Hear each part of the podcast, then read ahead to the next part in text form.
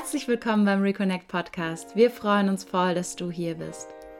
In diesem Podcast besprechen wir alle Themen rund um Tantra, bewusste Partnerschaft und auch Sexualität. Wir glauben, dass jedes Paar dazu bestimmt ist, ein wahrhaftig erfülltes Liebesleben zu genießen. Voll liebevoller Verbindung, unbeschwerter Leichtigkeit und leidenschaftlicher Ekstase. Wir sind Melly und Damian Prem, Ehepaar, Eltern, Tantra-Lehrer und Paarcoaches. Unsere Mission ist es, Paaren zu helfen, sich wieder mit sich selbst, miteinander und dem großen Ganzen zu verbinden. Eine erfüllte Beziehung und Sexualität zu leben und dadurch mehr Liebe und Bewusstsein in die Welt zu bringen.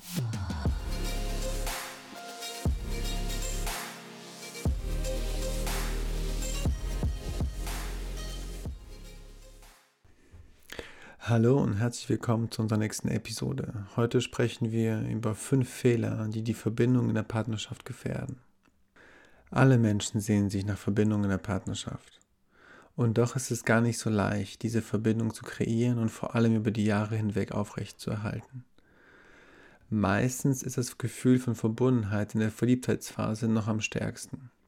Wir suchen permanent die Nähe des Partners, haben leidenschaftlichen Sex, sprechen stundenlang bis tief in die Nacht über unsere Träume und überhaufen den Geliebten mit kleinen Gesten oder Aufmerksamkeiten der Liebe. Es gibt keinen Ort, wo wir lieber wären als in den Armen des Partners. Warum kann es nicht immer so sein? Warum wird es irgendwann so schwer und anstrengend an der Beziehung? Was steht denn der Verbindung langfristig eigentlich im Weg? Auch wenn sie sich wunderschön anfühlt, ist die Verbindung am Anfang einer Beziehung ehrlich gesagt meist noch relativ oberflächlich. Wir geben uns Mühe und zeigen uns von unserer besten Seite. Aber kein Mensch ist immer nur liebevoll, zuvorkommend und einfühlsam.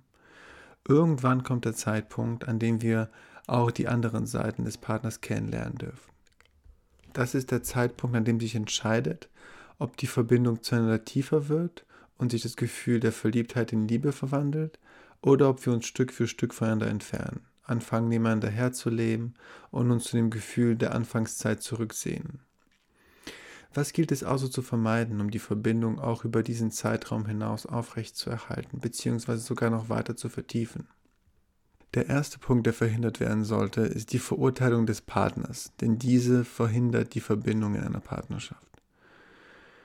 Die Frage, die sich wahrscheinlich jeder schon mal gestellt hat, ist, wie wird mein Partner reagieren, wenn er das über mich erfährt? Wir alle haben Eigenschaften, Vorlieben und Gedanken, die wir normalerweise lieber von anderen verstecken. Aber in einer intimen Beziehung und in erwachsenen Nähe kommt früher oder später der Punkt, an dem es schwierig wird, das eigene Idealbild aufrechtzuerhalten. Und wir entweder bewusst beginnen, uns auch mit unseren Ecken und Kanten zu zeigen, oder der Partner selbst entdeckt sie.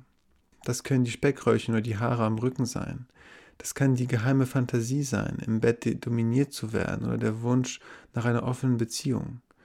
Das kann die Tendenz sein, die Wohnung in ein heilloses Chaos zu versetzen oder die Unfähigkeit, empathisch zuzuhören. Die große Frage dabei ist, wie gehen wir damit um? Höre ich plötzlich auf, die Schönheit meiner Partnerin zu bewundern, weil mich die überschüssigen Pfunde abtörnen und sehe sie verachtend an, wenn sie sich den Nachtisch noch ein Stück Kuchen gönnt? Mache ich meinem Partner eine riesige Szene, wenn er das Gespräch vorsichtig auf das Thema offene Beziehung lenkt, weil er wie alle Männer nur das eine im Sinn hat? Solche Reaktionen können in kürzester Zeit die emotionale Sicherheit und das Vertrauen der Beziehung zerstören. Denn damit vermittle ich meinem Partner, so wie du bist, bist du nicht okay. Und knüpfe meine Liebe an, daher an Bedingungen, so wie die meisten es bereits von ihren Eltern aus der Kindheit kennen. Was beim Partner ankommt, ist meist die Erkenntnis, dass es gefährlich ist, sich authentisch zu zeigen. Die Folge entweder Anpassung und Unterdrücken oder Rebellion und Streit. Und beides auf Kosten der Verbindung. Entweder sie versucht es ihrem Partner recht zu machen, eine Diät zu machen, sich im Restaurant nur noch einen Salat zu bestellen und im Bett permanent den Bauch einzuziehen. Oder sie fällt erst recht in ein ungesundes Essverhalten, um den eigenen Schmerz darüber nicht gut genug für ihn zu sein, zu betäuben. Entweder wird er seine Bedürfnisse unterdrücken und das Thema offene Beziehung nie mehr ansprechen. Oder vielleicht in zehn Jahre später in einer Beziehungskrise fremdgehen und sich anderweitig ausleben. Oder es kommt zu einem Streit, der sich permanent wiederholt, in dem sich beide Parteien anschuldigen, notgeil oder prüde zu sein. Beide Strategien führen dazu, dass sich beide Partner immer weiter voneinander entfernen und Distanz in den Alltag dominiert. Was es stattdessen braucht, ist Empathie, Verständnis und Akzeptanz. Einen sicheren Rahmen, in dem sich beide authentisch zeigen können, ohne verurteilt zu werden. Das bedeutet nicht, dass ich mir alles gefallen lassen oder mitmachen muss. Ich kann akzeptieren, dass mein Partner die Bedürfnis nach einer offenen Beziehung hat oder ihm das Verständnis entgegenbringen und trotzdem zum Ausdruck bringen, dass mir das momentan nicht vorstellen kann, weil ich gerade noch in starker Eifersucht zu kämpfen habe. Ich kann akzeptieren, dass mein Partner unordentlicher ist als ich und trotzdem mein eigenes Bedürfnis nach aufgeräumten Wohnungen zum Ausdruck bringen.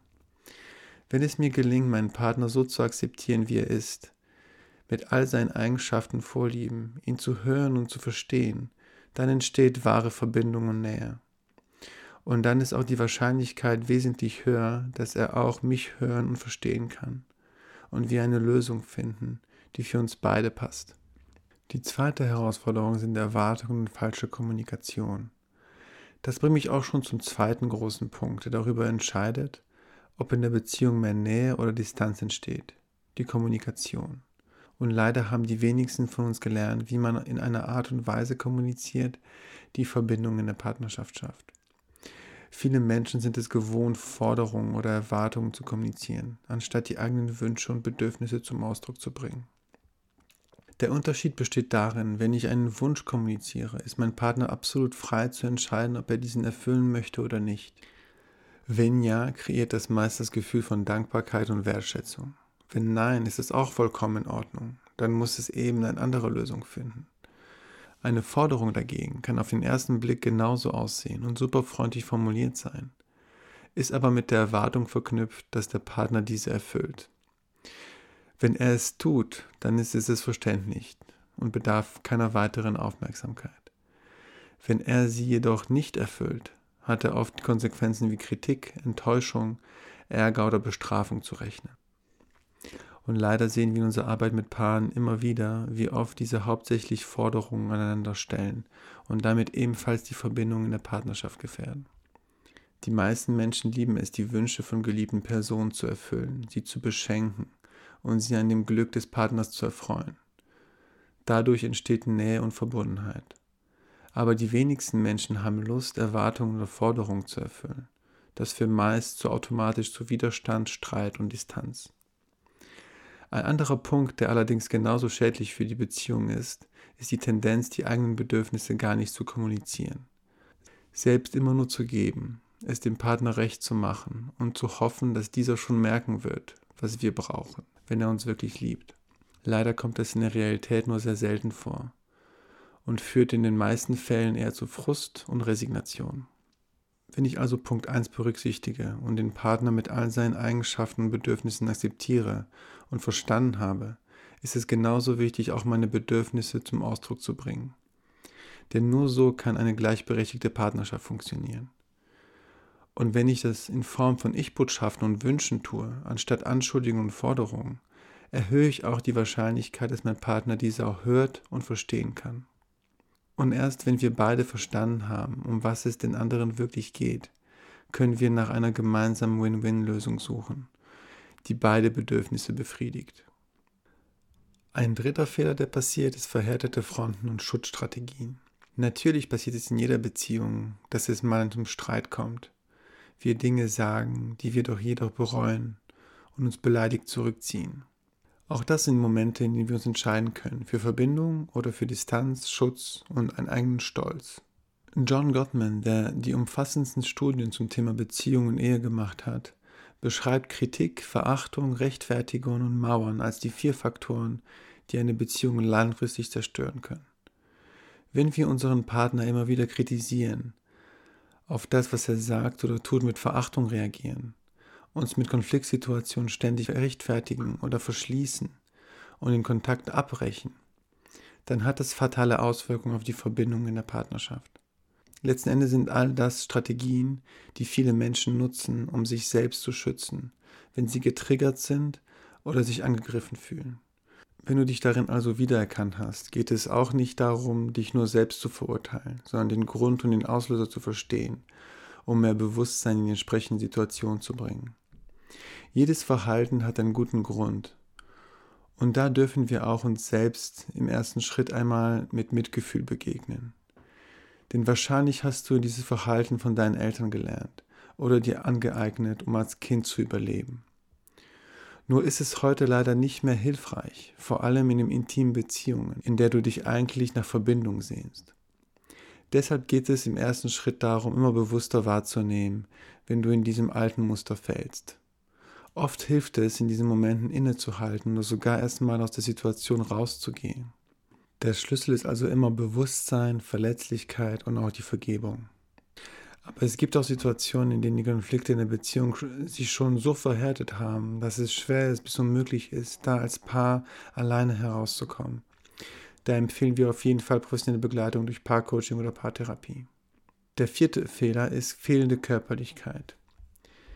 Jeder Mensch braucht Berührung. Wir sind soziale Wesen und körperliche Nähe ist nicht nur wichtig für unsere Zufriedenheit, sondern sogar für unsere eigene Gesundheit. Meist korreliert auch die Häufigkeit der Berührungen in der eigenen Partnerschaft mit dem Grad der Verbindung. Am Anfang der Beziehung können wir meist die Finger nicht voneinander lassen. Wir gehen Händchen halten spazieren, sitzen eng nebeneinander und suchen ständig den Körperkontakt des anderen. Wir umarmen und küssen uns viel und haben so oft Sex wie möglich. Aber im Laufe der Zeit werden die Berührungen und damit auch die Verbindungen in der Partnerschaft immer weniger. Viele Menschen nehmen sich nicht mehr die Zeit, den Partner mit der Umarmung zu begrüßen, wenn er abends nach Hause kommt, und rufen höchstens noch ein Hallo in den anderen Raum. Oft gehen, stehen und sitzen die Ehepartner immer weiter voneinander entfernt, wodurch auch immer weniger Körperkontakt stattfindet. Und auch die Sexualität wird bei vielen Paaren im Laufe der Zeit immer seltener und schläft manchmal sogar ganz ein. Um die Verbindung in der Partnerschaft weiter zu stärken, kannst du dich also dazu entscheiden, deinem Partner immer wieder mehr Körperkontakt zu schenken und seine ihre Nähe bewusst zu suchen, sowohl im Alltag als auch im Bett. Ein Tantra-Kurs ist dabei natürlich auch eine tolle Gelegenheit, um nicht nur die eigene Sexualität wiederzubeleben und neu zu entdecken, sondern auch um Sinnlichkeit, Massage und absichtlose Berührungen in der Beziehung zu bringen. Und der fünfte Fehler ist keine Zeit füreinander.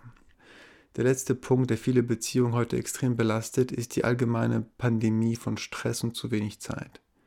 Jeder scheint viel zu viele Termine und Verpflichtungen zu haben und eine endlos lange To-Do-Liste, die täglich wächst.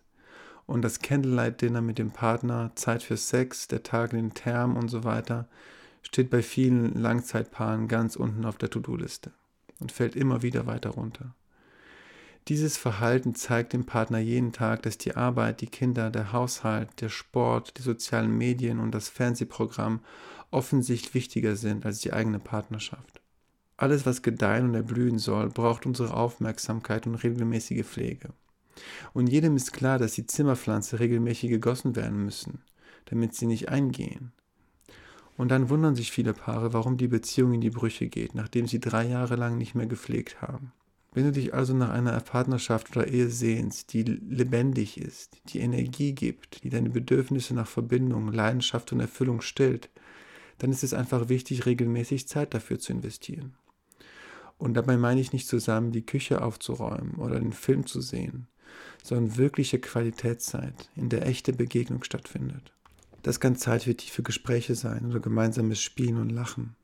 Das kann Zeit für Intimität, Umarmungen, Massage oder eine leidenschaftliche Sexualität sein. Das kann Zeit für gemeinsame Ausflüge, Kurzurlaube oder auch nur Date Night sein. Am besten ist es, diese Zeit fest im Kalender zu blocken und ihr auch die nötige Priorität zu geben.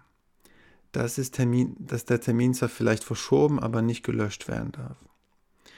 Und wenn du all diese Punkte berücksichtigst, deinen Partner so akzeptiert, wie er sie ist, deine Wünsche und Bedürfnisse offen kommunizierst, immer mehr Bewusstsein in deinem Muster bringst, dich verletzlich zeigst und regelmäßig Qualitätszeit einplanst für die Beziehungspflege und körperliche Nähe, dann wird auch deine Beziehung sicher bald wieder aufblühen und die Verbindung zwischen euch im Laufe der Zeit immer tiefer werden.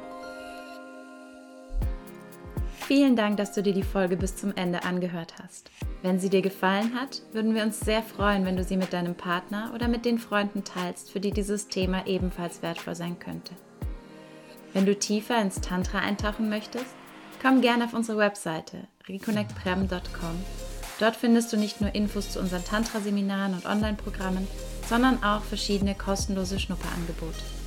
Und wenn dir der Podcast gefällt, sind wir sehr dankbar, wenn du ihn abonnierst und uns eine 5-Sterne-Bewertung auf iTunes hinterlässt. Vielen lieben Dank dafür. Wir wünschen dir von Herzen alles Gute, Melly und Damian.